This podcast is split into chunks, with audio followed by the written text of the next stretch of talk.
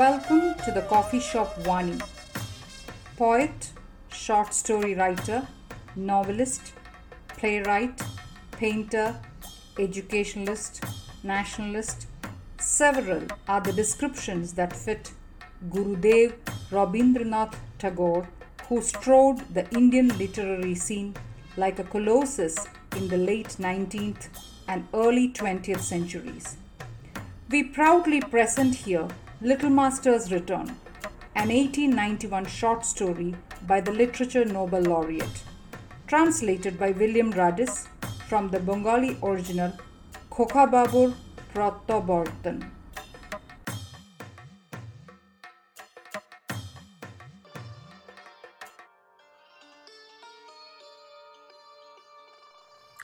Little Master's Return, Rabindranath Tagore. Raicharan was 12 when he first came to work in the house. He was from Jessore district and had long hair and large eyes, a slender boy with a gleaming dark skin. His employers, like him, were Kayasthas. His main duty was to help with looking after their one year old son, who in time progressed from Raicharan's arms to school, from school to college, and from college to being munsif in the local court. Raicharan had remained his servant. But now there was a mistress as well as a master in the household, and most of the rights that Raicharan had hitherto had over Anukul Babu passed to her. Although his former responsibilities were diminished by her presence, she largely replaced them with a new one. A son to Anukul was soon born and was won over completely by the sheer force of Raicharan's devotion. He swung him about with such enthusiasm, tossed him in the air with such dexterity, cooed and shook his head in his face so vigorously, chanted so many meaningless, random questions for which there could be no reply, that the very sight of Raicharan sent the little master into raptures. When the boy learned to crawl stealthily over a door sill, giggling with merriment if anyone tried to catch him, and speedily making for somewhere safe to hide, Raicharan was entranced by such uncommon skill and quickness of decision.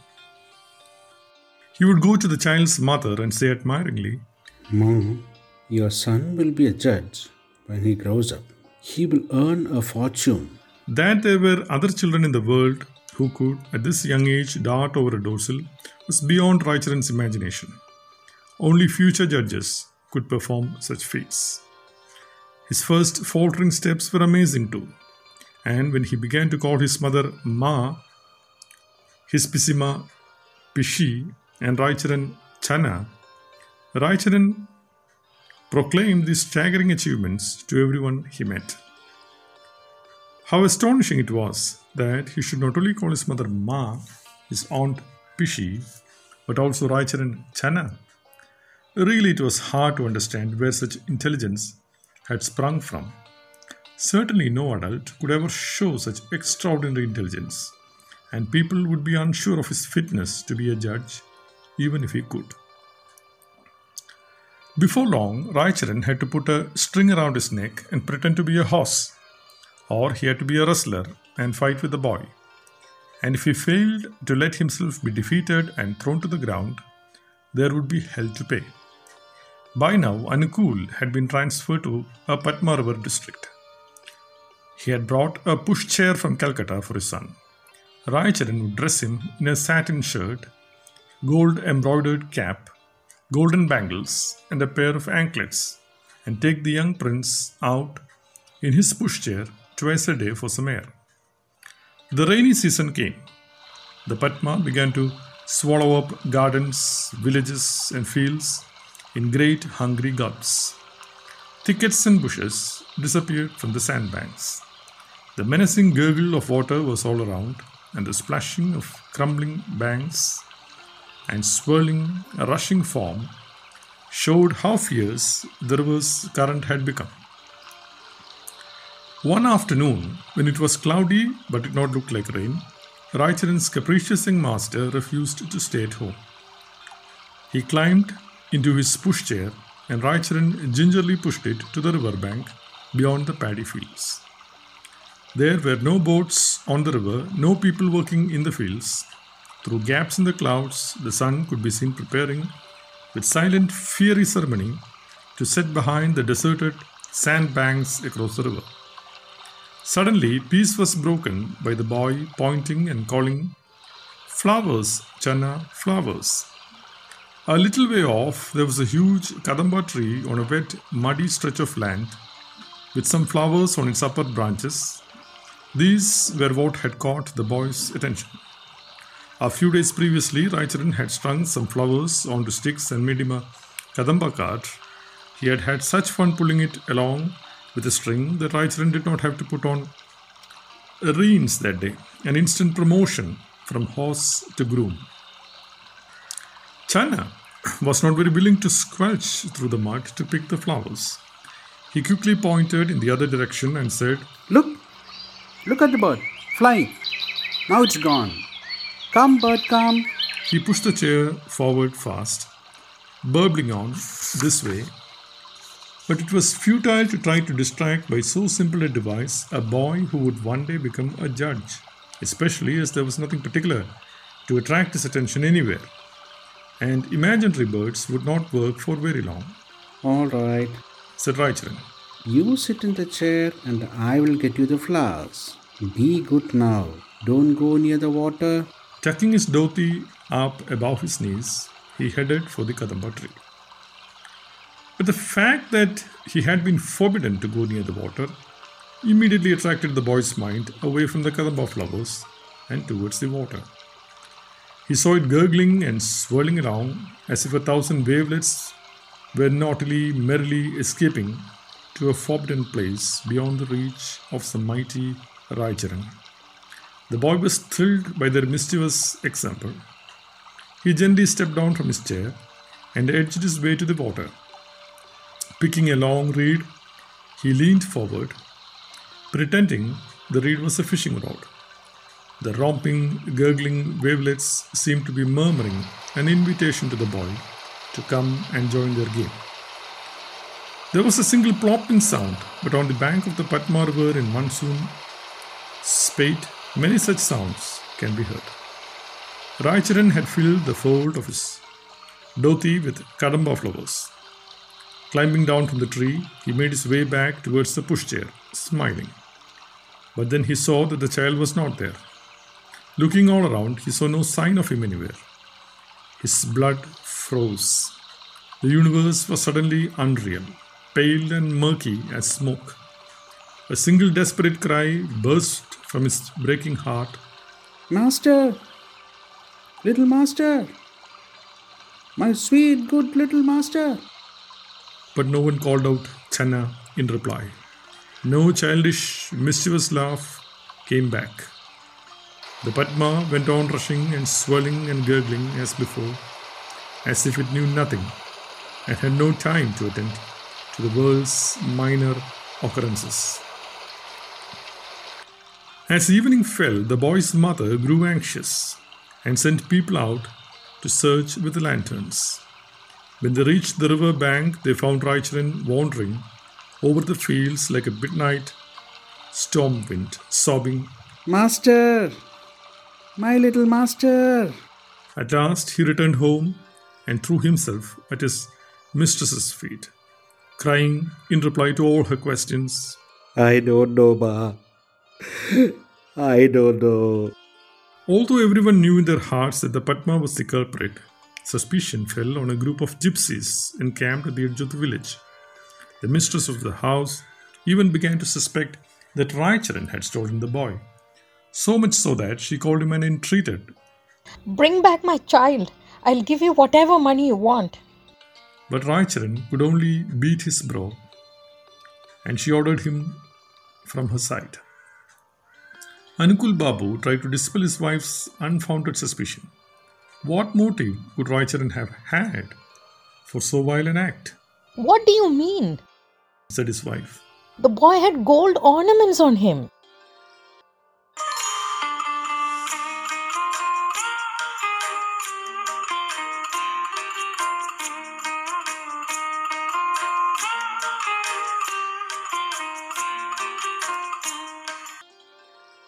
Raicharan went back to his home village. His wife had not borne him a child, and he had long ceased to hope for one. But it so happened that before the year had ended, his aging wife gave birth to a son, and then soon afterwards died. At first, Raicharan had nothing but hatred for the newly born child, who he felt had somehow taken the little master's place by deceit. It seemed a deadly sin to delight in his own son after allowing his master's only son to be washed away. If his widowed sister had not been there, the child would not have breathed earth's air for long.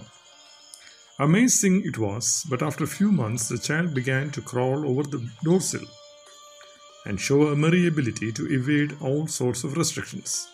He chuckled and wailed just as the little master had done. Sometimes, when Raicharan heard him cry, his heart missed a beat. It was just as if the little master were crying somewhere for his lost Raicharan. Felna, that was what Raicharan's sister called the boy, began in due course to call her Pishi. When Raicharan heard that familiar name one day, he suddenly thought, The little master cannot do without my love. He has been born again in my house. There were several convincing proofs in favor of this belief. First, there was a short interval between the death and the birth. Second, his wife could not, at so advanced an age, have conceived a son merely through her own fecundity. Third, the child crawled, toddled, and called his aunt Pishi, just as the little master had done. There was much to indicate that he too would grow up to become a judge. Raicharan then remembered the strong suspicions the mistress of the house had had, and he realized with astonishment that her maternal instinct had rightly told her that someone had stolen her son. He now felt deeply ashamed of the way he had neglected the child. Devotion took hold of him again. From now on, he brought him up like a rich man's son. He bought him satin shirts and a gold embroidered cap. His dead wife's ornaments were melted down to make bangles and bracelets for him. He forbade him from playing with the local children. All day long, he himself was a child's sole playmate. Whenever they got the chance, the local boys would mock Felna for being a prince, and the villagers marveled at Raicharan's odd behavior. When Felna was old enough to go to school, Raicharan sold his land and took the boy to Calcutta. With great difficulty, he found a job and sent Felna to a high class school. He skimmed and scraped to get the boy good food and clothing and a decent education, saying to himself, If it was love for me that brought you into my house, dear child, then you must have nothing but the best. Twelve years passed in this way. The boy did well at his studies and was fine to behold, sturdily built with a dark, glossy complexion. He took great trouble over his hair, his tastes were refined and cultured. He could never think of his father quite as his father, because Raicharan treated him with a father's affection, but a servant's devotion. To his discredit, Felna never told anyone that Raicharan was his father. The students in the hostel where Felna lived were always making fun of the rustic Raicharan, and it cannot be denied that when his father was not present, Felna too joined in the fun. But everyone was fond of the mild, doting Raicharan, and Felna also loved him, but, to repeat, not quite as his father. Affection was mixed with condescension. Raicharan grew old. His employer was perpetually finding fault with him. His health was deteriorating, and he could not concentrate on his work. He was getting forgetful. But no employer who pays full wages will accept old age as an excuse. Moreover, the cash that Raicharan had raised by selling off his possessions was nearly at an end. Felna was always complaining now that he was short of proper clothes and luxuries.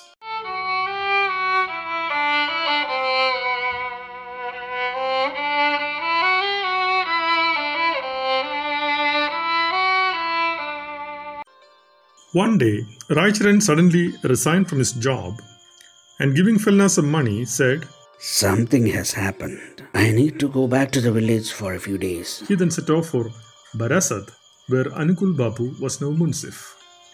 Anukul had had no other child. His wife still grieved for her son. One evening, Anukul was resting after returning from the court, while his wife, at great expense, purchased from a sannyasi a holy root and a blessing that would bring her a child. A voice was heard in the yard. Greetings, Ma. Who is there? said Anukul Babu. Raicharan appeared. I am Raicharan. he said, taking the dust off his former master's feet. Anukul's heart melted at the sight of the old man. He asked him numerous questions about his present circumstances and invited him to work for him again. Raicharan smiled weakly and said, Let me pay my respects to Majakuran. Anukul Babu took him through to the inner rooms of the house. His wife was not nearly so pleased to see Raicharan, but Raicharan took no notice of this and said with clasped hands, Master, Ma, it was I who stole your son. It was not the Padma. It was no one else. It was I, ungrateful wretch that I am. What are you saying? said Anukul. Where is he? He lives with me. Said Raicharan. I will bring him the day after tomorrow. That was Sunday and the courts were closed. Husband and wife watched the road anxiously from dawn. At 10 o'clock, Raicharan arrived with Felna. Anukul's wife, without thought or question, drew him onto her lap, touched him, sniffed him, eyed his face intently, cried and laughed nervously. Truly, the boy was fine to look at. Nothing in his looks or dress suggested a poor background. There was a very loving, modest, bashful expression in his face. At the sight of him, Anukul's heart too swelled with love. But keeping his composure, he asked, What proof have you? How can such an act be proved? said Raicharan. Only God knows that I stole your son. No one else in the world knows. Anukul thought the matter over and decided that since his wife had embraced the boy as her own with such fervor, it would not be appropriate to search for proof now. Whatever the truth might be, it was best to believe. In any case, how could Raicharan have acquired such a boy? And why should the old servant wish to mislead them now? Questioning the boy, he learned that he had lived with Raicharan from an early age and had called him father but that Raicharan had never behaved towards him like a father. He had been more like a servant. Driving all doubt from his mind, Anukul said, But Raicharan, you must not darken our doors again now. with clasped hands and quavering voice, Raicharan replied, I am old now, master. Where shall I go? Let him stay. said the mistress of the house. I have forgiven him. Let our son be blessed. He cannot be forgiven for what he has done. said the righteous Anukul.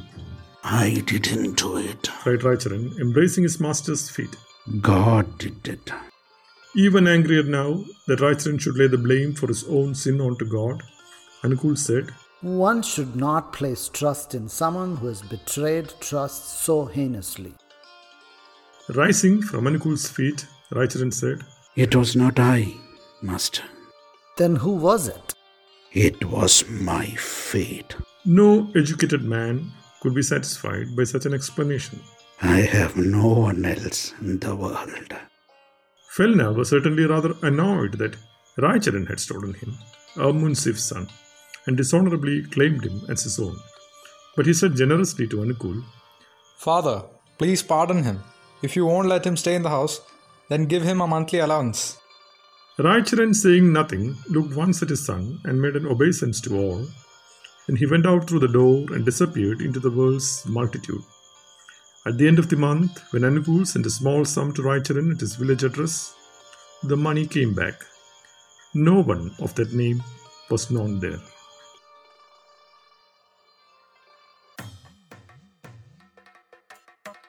You were listening to Little Master's Return, a short story by Rabindranath Tagore. Narration Biju Parameswaran. Raicharan Jayashankar Haridas. Anukul Babu Vinod Nair. Anukul Babu's wife Beena Pillai. Editing Beena Pillai. Presented by The Coffee Shop.